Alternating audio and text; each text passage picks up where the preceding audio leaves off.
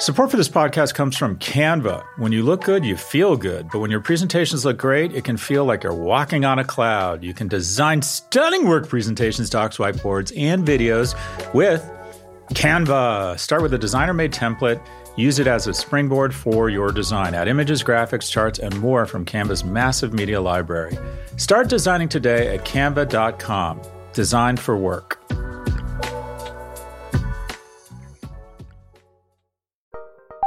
Join Capital Group CEO Mike Gitlin for a new edition of the Capital Ideas Podcast. In unscripted conversations with investment professionals, you'll hear real stories about successes and lessons learned, informed by decades of investment experience. It's your look inside one of the world's largest asset managers. New episodes are available monthly. Subscribe wherever you get your podcasts. Invest 30 minutes in an episode today. Published by American Funds Distributors, Inc. Episode 174. ABBA won the Eurovision Song Contest for Waterloo in 1974. People born in 1974? Leo DiCaprio, Kate Moss, Christian Bale, Victoria Beckham. People keep asking, what is the surgery I just had done? Obvious calf implants, and I've had my asshole bleached blonde. But who hasn't? Who hasn't? Go, go, go!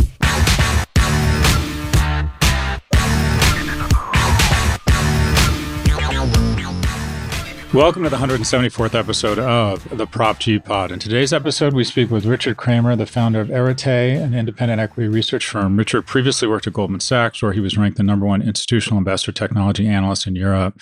Uh, I am, uh, yeah, I would call myself friends with Richard. He is, um, he has this great line that the majority of equity analysts are sycophants and stenographers, and Richard has just never been scared to fly in the face of the conventional wisdom or the narrative out there and just call it like he sees it. Uh, I have a lot of respect for him and I've parroted a lot of his. He has just interesting insights and he always comes up with something that I write down and then I adopt as my own. I remember him saying that the Mossad, the NSA, or the CCP couldn't come up with a surveillance tool as powerful as Facebook. And I, I remember him saying that and thinking, oh, we stole it from me. And I was like, no, actually, I stole it from him. Anyways, he's a, a intelligent guy. Make for a good conversation. Okay, what's happening?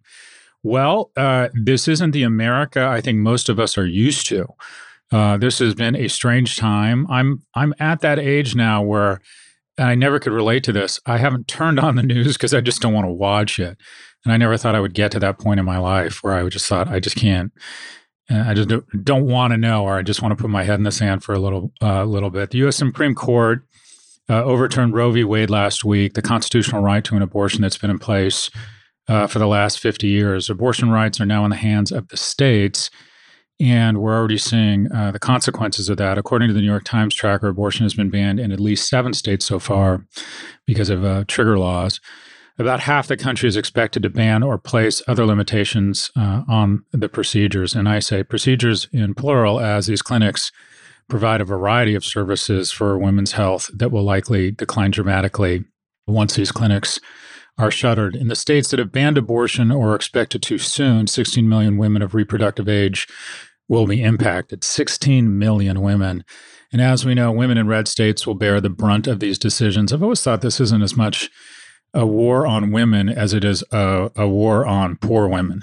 Now, putting aside just how I don't know if the term's batshit crazy or just disappointing the decision to control a woman's body is we want to highlight. Um, uh, and I spent a lot of time thinking about this. I, I didn't know, I, I, I, wasn't sure even whether to bring this up because I'm not sure I have a lot to add to this that hasn't already been said by people with more domain expertise and who are much more qualified to speak on the on the topic. Or uh, what I wanted to look at though was try and think of it from the economic angle because typically men vote more on economic issues and women vote more uh, on social issues.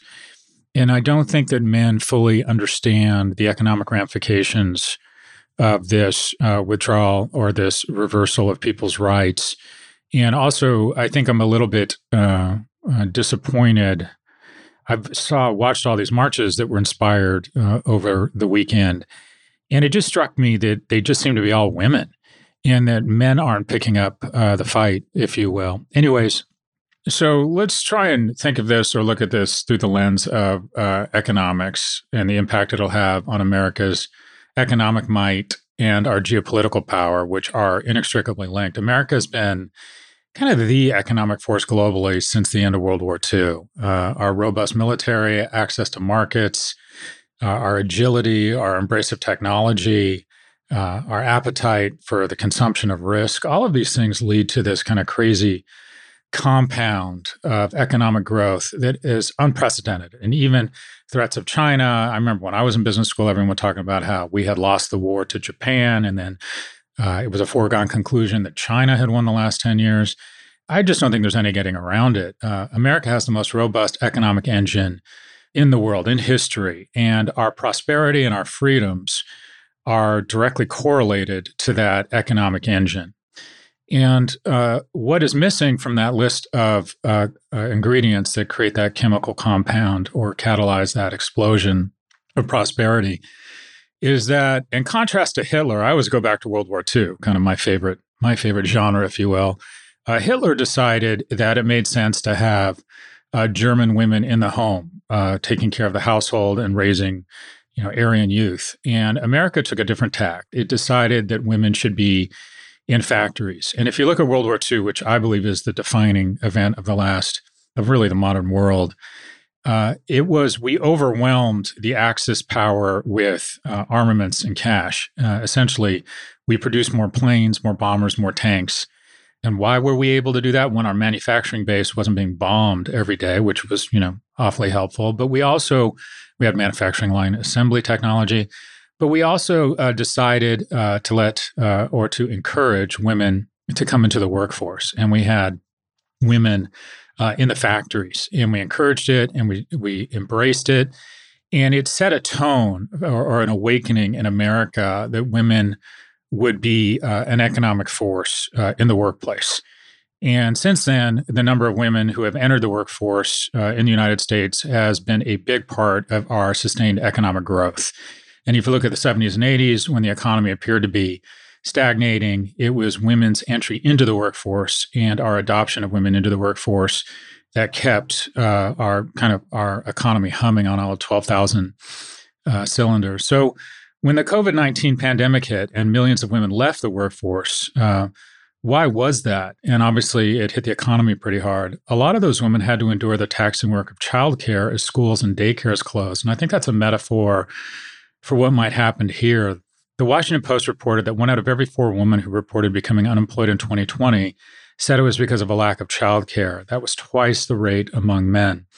As the country moves to a position where more women will not have the right to choose whether they give birth or raise a child, we're going to see fewer women entering the workforce and more women bearing the economic costs of that. Uh, so, when we say economic costs, what do we mean? Aside from the extraordinary expenses of raising a child, abortion bans will have uh, just second order effects everywhere across the entire economy. Researchers from the Institute for Women's Policy Research estimate state level restrictions on abortions cost state economies $105 billion a year due to decreased earnings and labor participation, time off, and greater employee attrition. Furthermore, a study by the National Bureau of Economic Research found that in the five years after women were denied an abortion, their unpaid debt rose by 78%, and negative credit events such as bankruptcies and evictions rose by 81%. In some, you know, at a very base level, when people are forced to have kids, they can't pay their rent. Uh, their kids suffer tremendous economic consequences as well.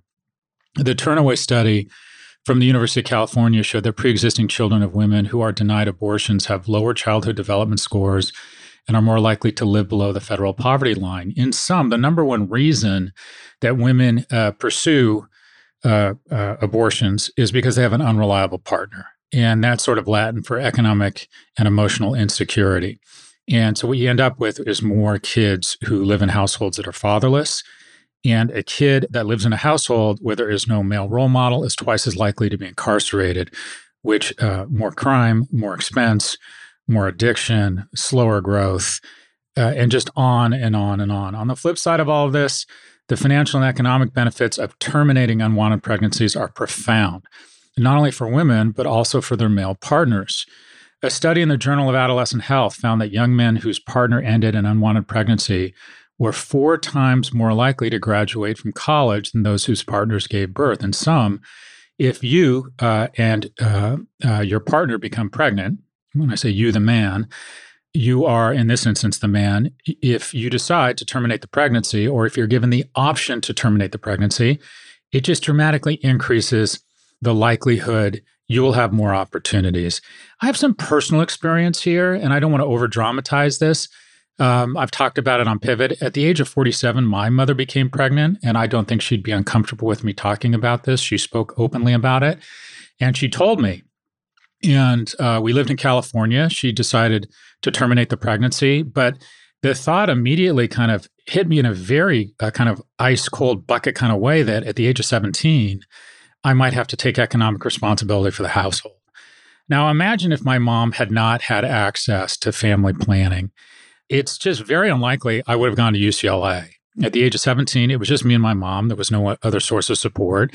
This wasn't, my mom didn't work at Google. This was 19, you know, this was uh, the early 80s. There wasn't even maternity leave, I think, where she worked. I would have had to have gone to work to try and support uh, my family, my family being my mom and what would have been a newborn baby. What, what would that have meant? I would not have gone to college. Uh, it's unlikely I would have started a strategy firm or an analytics firm without a college degree. It's unlikely I would have gone on to get an MBA without a college degree. It's unlikely I would have hired hundreds of people. It's unlikely I would have paid millions of dollars in taxes uh, had my family not had access to family planning. Uh, I don't think that men have really thought through, or the majority of men, what this is going to mean uh, for us. Uh, not only in terms of uh, of the rights that are being taken from our mothers and our sisters, but what it means for the economy and what it means for our opportunities moving forward. A nation's GDP, a nation's freedoms, uh, a nation's health of its democracy are all correlated to a few basic things, and one of those things are women's rights, and central to that is, in fact, a woman's right to family planning. If you were to develop the perfect weapons to try and undermine America, if you said, okay, how can we, how can we ruin the greatest experiment in the history of democracy, which is United States of America? What what would be the killer Trojan horses here? I think one, if you really wanted to go after rural America, if you wanted to kill a lot of rural Americans and have a lot of unmarked graves and lower life expectancy, make us less healthy, it'd be opiates. They have been the perfect weapon. Two, if you wanted to divide us and you wanted to make our discourse more coarse, you'd have social media and you'd have companies that have a profit incentive for us to be less kind to each other and more polarized. And then finally, if over the long game, over decades, if you wanted to diminish our economic standing and our geopolitical power, you would reduce a woman's ability to access family planning you would reduce our ability to grow our economy. You would reduce the options for half our population to balance career and work, and you would further divide us. This is this is one of the most damaging things that will happen to uh, our nation on a number of levels. And men need to step up here. And uh, if you believe that it's something that you can just talk about and it's not going to impact you, well, just as Trotsky said about war, you may not be interested in family planning, but family planning is interested in you. We'll be right back for our conversation with Richard Kramer. When your work presentations and docs look good, you look good. You can design stunning work presentations, docs, whiteboards, and videos with Canva. You can start with a designer made template, then use that as a springboard for your design. Add images, graphics, charts, and more from Canva's massive media library. Or get a huge head start with AI powered Canva presentations and docs. Just describe what you want with a few words, and Canva will generate amazing slides and text in seconds. It's AI that anybody can use, no matter what department you work in or whatever work task you need to get done. Look, we all need to visually communicate at work. Canva makes it easy to get your point across while looking professional. And at the end of it all, that stunning Canva presentation is going to make you look good, wow any audience, and finish your work faster. Start designing today at canva.com. Design for work.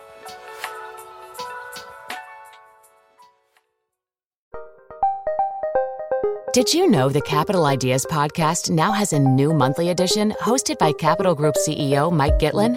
Through the words and experiences of investment professionals, you'll discover who was their best mentor, what's a mistake they made that changed their approach, and how do they find their next great idea. Subscribe wherever you get your podcasts. Published by American Funds Distributors, Inc.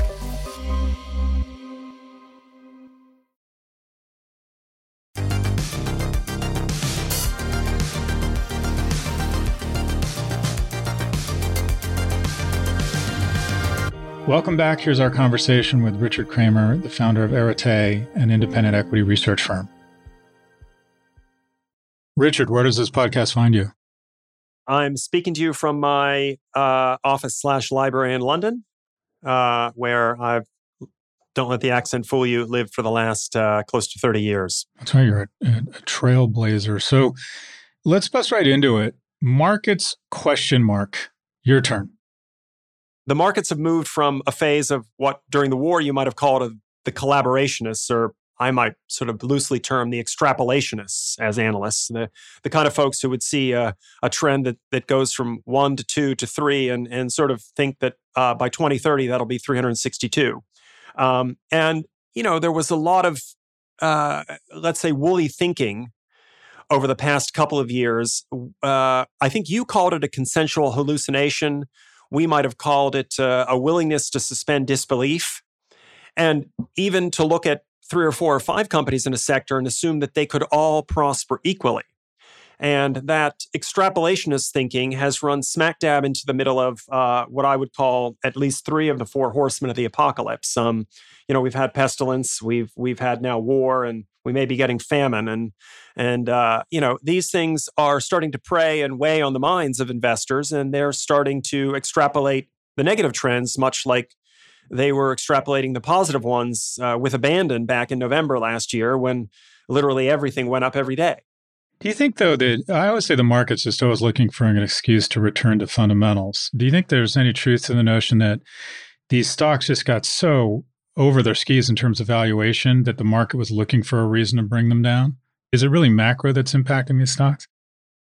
So, you know, if you talk to a macro hedge fund or a macro a large macro fund, they will absolutely tell you it's all about macro and the the unsustainability of money printing and so forth. If you talk to a fundamental analyst, uh, at least one that's independent like ourselves, as opposed to the ones that are, are still saying buy in the stocks that have fallen 80%, um, they will tell you it's all about the individual company fundamentals and whether uh, the backdrop of the economy can support those fundamentals anymore. Um, or they may say these companies are now great buys because we were recommending them uh, 80 or 90% higher. And indeed, when a stock falls 90%, it really means that it fell 80% and then fell by half. So it's easy to imagine that we are all readjusting or remooring ourselves from the unmoored position we had, waving away fundamentals and saying, you just have to get on the train. But I don't think that's entirely true. I think there are still plenty of stocks in which uh, you need to suspend disbelief or you need to look out uh, on a very long time horizon with a lot of duration to make the company uh, generate a return that will pay you back.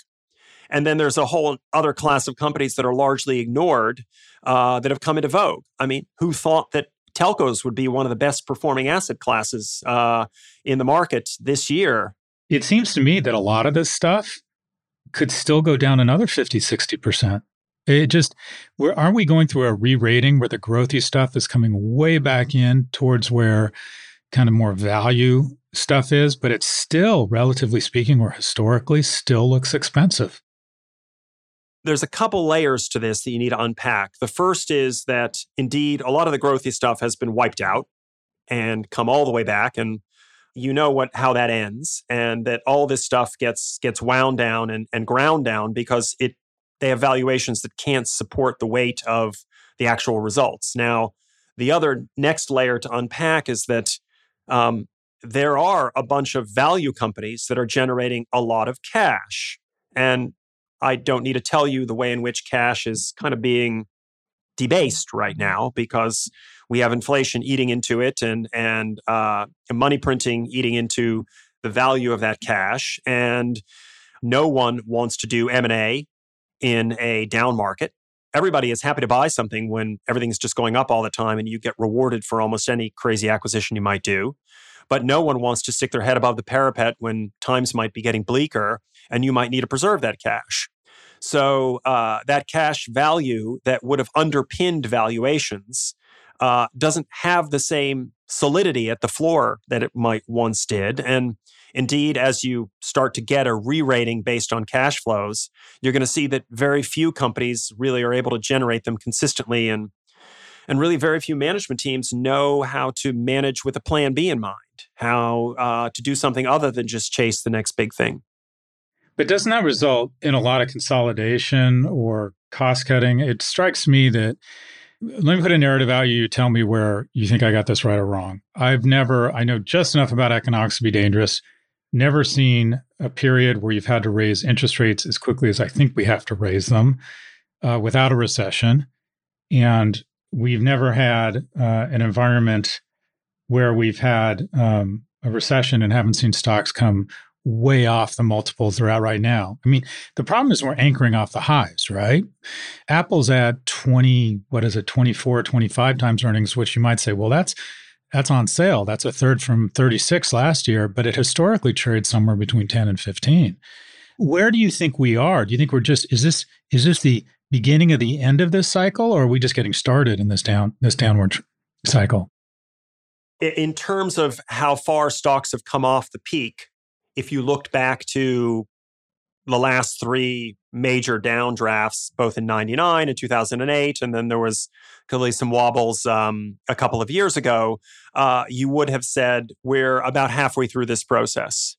But in each case, and this is, I think, one of the most important things, and you mentioned the word consolidation. Um, in each case, you had a bunch of what were, frankly, I think there's no other term for it other than bullshit companies uh, that needed to be flushed out of the market. In in 99 2000 as you well remember there were uh, i think you might have participated in one or two a lot of web design companies and there was webvan and there was a lot of competitive local exchange carriers and crazy new telcos that, that sprung up and they all were dearly departed along with the WorldComs and Enrons of the world that consolidation process i actually see, uh, see more as a, a darwinian cull some of those companies just simply go to the wall. They get reduced in importance. And, and right now, we can see a whole tier of founder led companies that just simply need adult supervision, that seasoned operational management to, to navigate through what are clearly going to be some extremely choppy economic waters in the next 18 months. Yeah, so I'm I'm old enough to remember cycles and what people don't remember is in the 90s when I was starting companies, it was just it was just conventional wisdom, a known known, that entrepreneurs were a necessary evil and we were crazy. And once the company became real, you brought in some gray-haired guy from IBM to run the thing. I mean, you just you just pushed the founder out, or you sideline them. You let them get rich, fine, but you didn't let them stick around to run the company. And then Steve Jobs and Bill Gates changed everything, and it's gone entirely to the other extreme where there is such an idolatry of founders and this notion that they have some sort of secret sauce that you lose the DNA of the company. It really has gone 180. I wonder if we've seen um, peak founder with Adam Neumann. But, anyways, I, I want to talk specific sectors. People are predicting, or a lot of people are saying there's going to be a recession, which would obviously reduce advertising spend. Do you think that trickles up and impacts? Meta and Google, do you think the big guys are going to feel a slowdown? So, yes, you can worry that Google might see a declining growth rate, but they have $120 billion worth of cash. They are going to spend about $28 billion a year on R&D this year and spend $26 billion in CapEx. If there is a wider concern about concentration in the economy, the big concern should be that these companies that have ample resources will come out the other end stronger in a relative basis because a lot of the other companies they're competing with, the, the, the, relatively newer ones, and we can talk as much as you like about how mismanaged the likes of a Twitter have been, and, and I can give you a long list of other companies, founder led companies that have been mismanaged. They are not going to find their discipline, their management mojo in the midst of a recession. It's going to be forced upon them and they will likely take rash and almost certainly wrong decisions, whereas the the companies that have eh, ample resources can afford to invest through that cycle. So I don't expect Google to make dramatic changes in its R&D roadmap in the next couple years. It doesn't need to. But many of these smaller companies, by necessity, are simply going to have to give up on a lot of their dreams. And I think you could see that with both Uber and Lyft in the ride hailing sector. Neither of those companies are directly trying to build autonomous vehicles anymore because they realized, you know what? We'll bankrupt ourselves and we're not generating any cash as it is. So we can't stay the course on this. And meanwhile, uh, Google can keep investing in Waymo and and and see it through. Well, they can play offense when everyone else is playing defense. And it strikes me if you look at their stock prices, they do well in good times and they do crazy well in bad times, right? When when everyone's on their heels, they can be on their toes. But you you said something and I want to apply it to one company. You said have to give up on their dreams. I would argue, and there's some bias here, isn't Meta in the midst of being forced to give up on some of their dreams? So when you it, Meta is a stock we downgraded last August. Uh, if you look at the four principal drivers of their business, it's time spent, it's ad load, it's ad pricing, and it's users. Users and time spent have pretty well tapped out, and certainly they have some challenges for time spent. That has implications for ad pricing because in if you don't have more users spending more time, it's difficult to increase your ad loads and increase your prices. And I think they're in the midst of a business model transition to what we believe will be a lower margin business. I guess for the what's moment, that, what's that business, at, Richard? Well, I think th- if you look at the way Reels is going, it will look more like YouTube, where they have to pay out share to content creators. And that will be a lower margin business model than having all user generated content that you never had to pay for. Uh, and indeed, you might look at this whole metaverse idea as a giant misdirection play. Let's look over here, look to the right of something completely new that will take a long time to work out, but get everybody talking about that whilst we undergo a business model transition in our core business to a more content rich environment where in the end, we're going to have to pay some of that share to creators. Yeah, so uh, you think Meta is a ten billion dollar head fake? You think that they're they're just trying to change the conversation? So or uh, the metaverse, excuse me. Well, the first of all, I think the metaverse, as Meta has already laid it out, they might spend three billion, not ten. Uh, and ten, I think, was a classic. Uh, what I think you've probably seen in many other contexts, a kind of peacock announcement. Hey, we're going to spend $10 billion because we can. Does anyone else want to match that? Um, and let's let's a attract a lot of interest to the sector because of how much we say we're spending, and b scare off anyone who thinks they were just going to hop on the bandwagon. Uh, but I don't think it's a head fake. I think it's something that everybody who's involved and that we've spoken to knows will take years to play out. And I'm not talking small single digit number of years. Um, and indeed, we've seen many of these head fakes uh, from various companies. I mean, uh, probably 18 months ago, we had, were hearing that uh, Clubhouse was going to wipe out everybody because we were all going to be doing social audio. And I, I mean, uh, there's, that there's was a hot probably minute. too long. A, that was a hot minute. Yeah, exactly. Eh, well, so the metaverse will go into just, and, and by the way, VR had an enormous hot minute about four or five years ago and then really faded faded away. So agree or disagree? Just as what Netflix did to Hollywood, what Google and Facebook did to ad agencies, TikTok is now doing to both Netflix and to Meta. I would disagree to a point of saying that there is sev- there are several Achilles heels to TikTok. One certainly is its Chinese provenance, and I think it, it, were I the big tech companies being potentially disrupted by TikTok right now, uh, I'm sure they are whispering in their ears of their favorite senators of, that this can't be allowed to be directed from Beijing as it is. I think so it's a real threat. Is, what do you think? Well, I, I think uh, algorithmic uh, serving of content has already been a threat to uh, to mental health around the world and and to elections and and and fact based reality, uh, and the fact that you have uh, a company that is so private and so little is known about it. I've never seen the the the the, the ByteDance accounts. Uh, we don't know who's in the management team and we don't know that much about the algorithm other than where it's been reverse engineered. Um, so, yeah, I think that that is one Achilles heel. Another is, as you've seen with TikTok and then Instagram Reels and then YouTube Shorts, that copy with pride has been around in the tech industry for a very long time. And there are very large, extremely well known, uh, top 10 interbrand survey brands that are starting to do their own versions of TikTok. So if TikTok had a, a free run for the first few years of its existence, that's no longer the case.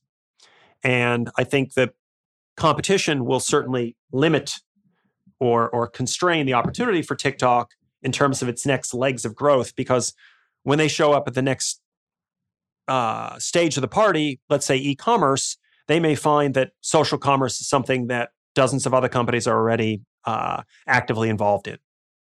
You often correctly point out that companies do this sort of kabuki dance, and if they don't, if their metrics are ugly, they come up with new metrics. My thesis is that TikTok right now is the only tech company in the world that is sandbagging its numbers because they're so good, and they also recognize the the, the what I would say is valid concern. Do you think there's any? I, I get the sense that TikTok is literally uh, taking over the world. It's going to be the first company where we speak about attention as market share. I think it's the first company that now has, I guess Facebook's probably there, 1% of global attention. Do you think they're sandbagging their numbers? I mean, I'd, I'd love to know because I'd love to look at those numbers and really understand them properly. Uh, a lot of the numbers that we see about attention are based on either panel data or relatively flawed metrics or don't take into account that we can pay attention to several things at once. Um, I would certainly, with one and a half to two billion uh, monthly or daily active users, I would put YouTube in that category because I think they consume an enormous amount of of uh, positive, uh, you know, time spent around the world. And what I don't know yet is I, I haven't worked out in my own mind a vision for what I think TikTok will be in five years. If you ask me about YouTube, I think, you know, YouTube is the world's only complete video repository. They can let their AI or ML loose on any document eh, on every documentary on YouTube and then you can sit down in front of YouTube and say I've got 45 minutes spin me up uh, uh, uh, the greatest games, the greatest moments of Glasgow Rangers football matches of the 80s. And you can lean back, and YouTube will have literally produced a documentary personally for you with their AI and delivered it with incredibly targeted advertising because they'll obviously Google knows a tremendous amount about you just from your search history alone, not to mention maps and Android and Chrome and all that stuff. But they can spin up an incredibly personalized experience out of the world's largest video library. And I think that's going to be an extremely compelling user experience that if I were sitting in one of the rival media companies, I would be thinking, what do we do about this? We'll be right back.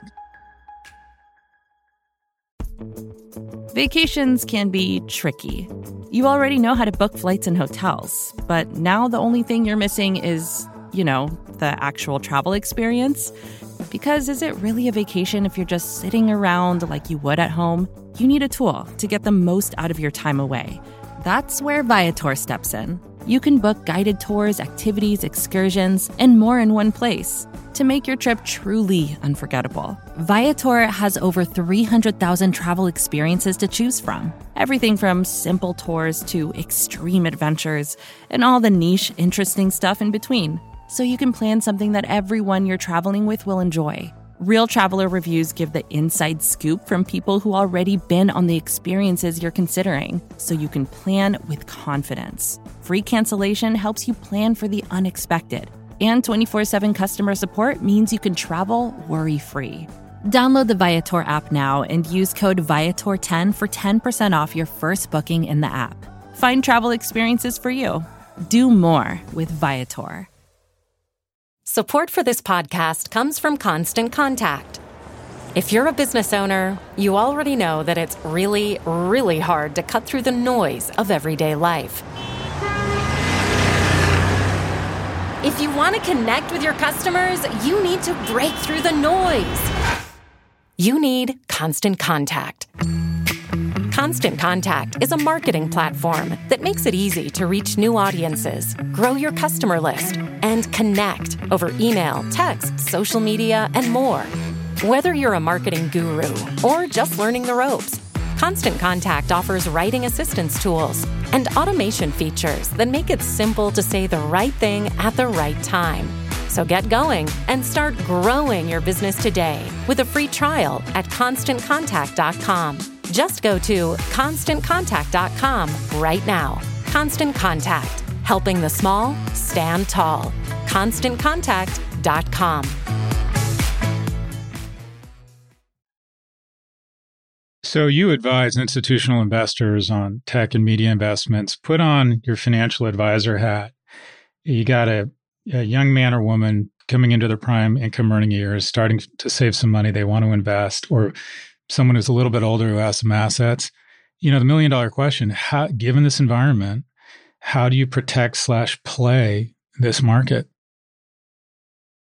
The one anchoring feature in any person's investing thought process has got to be looking at real cash flows that companies generate.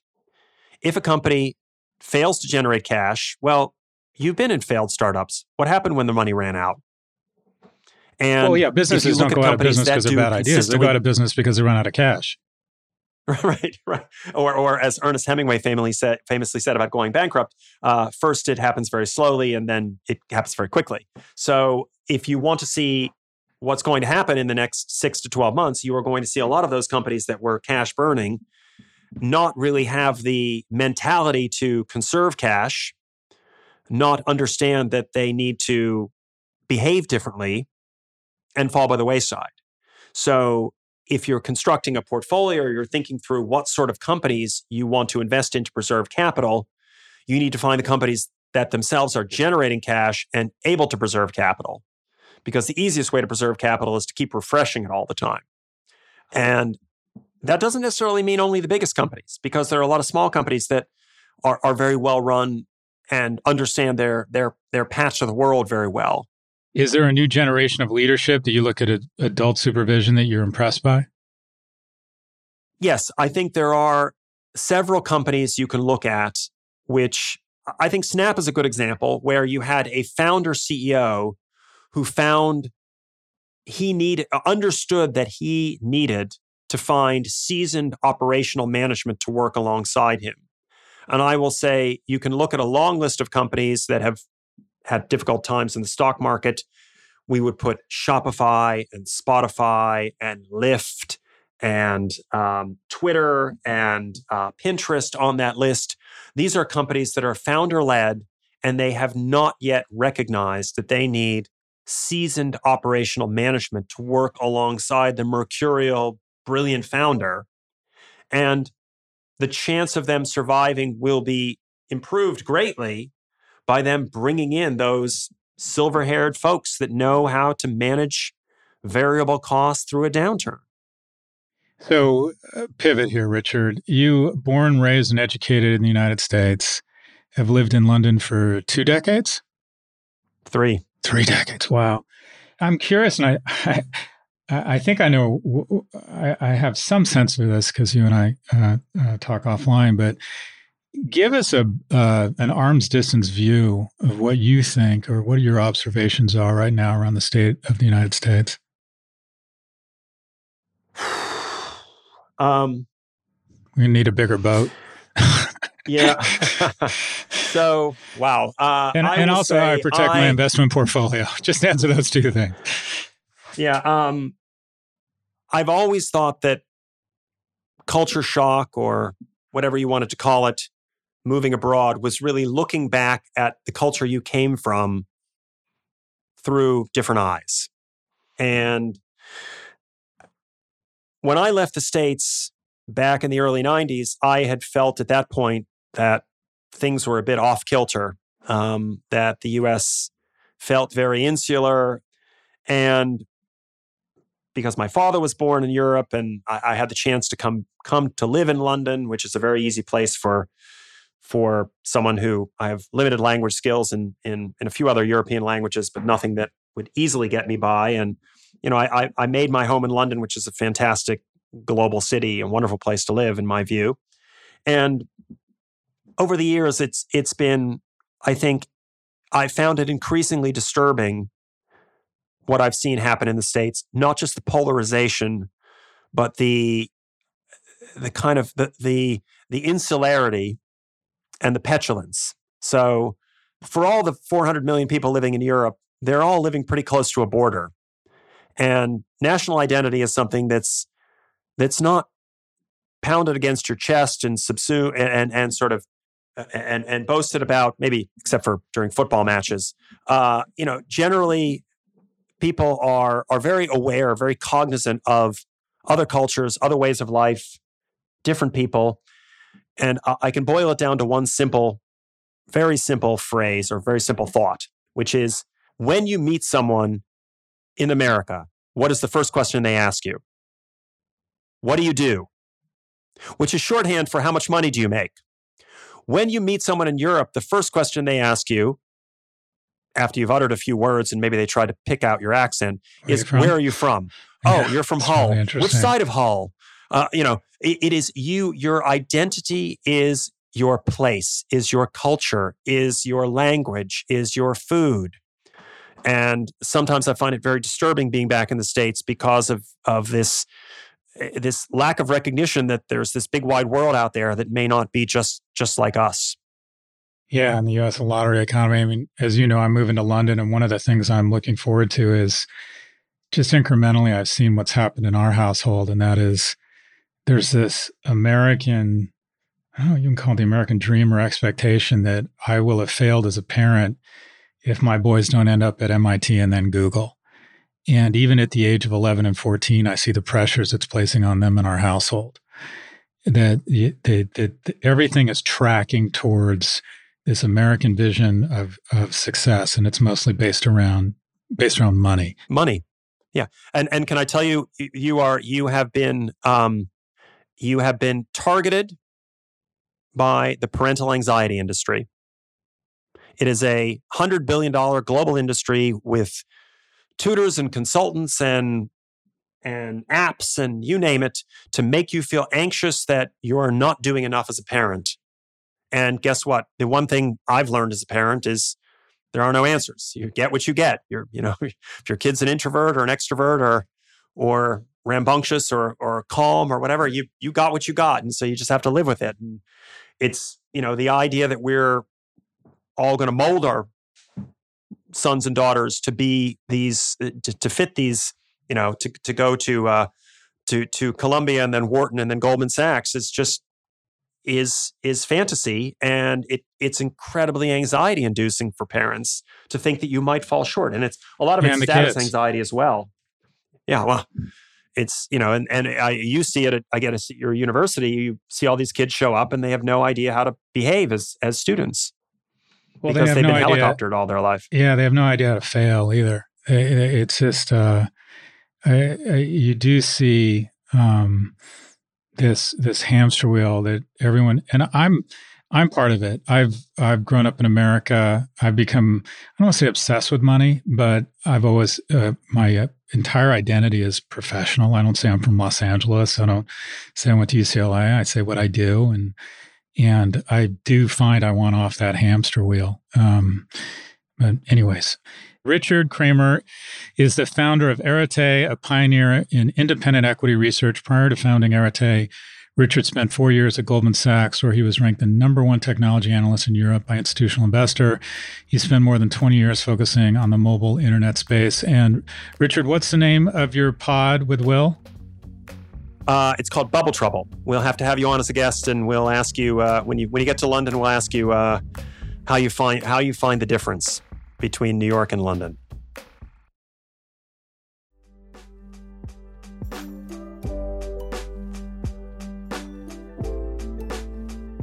Algebra of Happiness. Been such a, an emotional weekend for so many people. And something that bothers me about the Democratic Party, uh, which I'm a, a proud member, is that we have a tendency to be emotionally outraged all the time and believe that our outrage is somehow going to translate to change. And whether it's the war in Ukraine or gun violence or now Roe being overturned, it's just from one outrage to the next. And uh, something I have struggled with my entire career and I'm finally getting better at, and I would urge you to think about, is the difference between being right and being effective. And I think many of us believe we are right and uh, have every, you know, every reason to be outraged here. But that's not going to change anything. I don't think. I think I think uh, Democrats make the mistake of believing, and I, I apologize for being so political in algebra of happiness, but I do think there's a personal learning here we believe that people are going to vote for uh, based on what offends them. They don't. People vote based on what affects them. And I would suggest that in business and in your personal life, that you try and figure out the difference between being right and being effective. And I was always more interested in being proven right than evolving and getting to a solution. And I'll bring it down to a much more mundane topic. Someone earlier in the show talked about moving to London. I have purchased a house there. Um, uh, I'm supposed to close on financing. It's taking forever. And uh, long story short, the bank called and said, Your lawyers haven't gone back to us in two weeks. We're on vacation. And I immediately started writing this angry email because I had an opportunity to be indignant and angry and outraged. I should also just just restate I'm not saying there's an equivalence here. But the way I've changed or evolved is I realize that at the end of the day, I just want to get this fucking financing done. And so I just pinged them and said, Can someone get back as soon as possible? Please copy me. And that is unlike the young Scott. The young Scott would have been, What the fuck is going on here? Why am I paying you $1,200 an hour? Why are you holding up my finance? I, I just would have read them the riot act. And this is what would have happened it would have put them on their heels. They would have gotten defensive. I would have had some emotional emotional sensors tickled because it would have given me a chance to be angry or righteously angry. How do you be effective? Imagine you're part of the 12. The 12 is some sinister organization in uh, Villanelle in the series Killing Eve. They never, they're anonymous, nobody knows who they are, but they basically redraw the maps of the world. Imagine that you have power but no one's ever going to know who you are. No one cares who you are. No one cares about your emotions. You're just there to redraw the maps of the world. If you want to change, and this comes back to democratic politics, I think everything comes back to gerrymandering and having more moderates. I think if we'd had more moderate Republican senators, they would have realized that these three justices were blatantly lying uh, at their Senate uh, confirmation hearings and wouldn't have approved them and created what is now a supermajority, ultra conservative court. So I, I, think we need to be effective. Now, that might be the right or the wrong tactic, but uh, I believe we are long on society, and I was long. Uh, as a young man, on outrage and indignance and righteousness, and I was short. I always came up short on okay, how unemotionally, tactically, and thoughtfully playing the long game. What do I need to do to be effective here? It's not enough to be right. You need to be effective.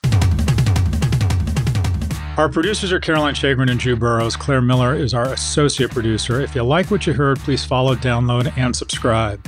Thank you for listening to the Prop G Pod from the Vox Media Podcast Network. We will catch you next week. Thanks to Canva for their support. You're busy, there's no denying that, and we all wish for just a little more time in the day. So why not let Canva help you get your work done faster and more efficiently?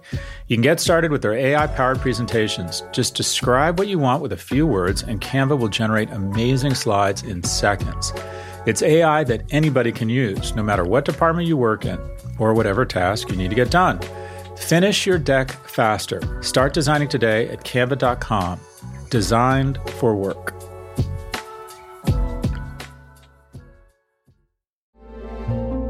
This podcast was supported by Choiceology, an original podcast from Charles Schwab. Hosted by Katie Milkman, an award winning behavioral scientist and author of the best selling book How to Change, Choiceology is a show about the psychology and economics behind our decisions. Hear true stories from Nobel laureates, authors, athletes, and more about why we do the things we do. Listen to Choiceology at schwab.com slash podcast or wherever you listen.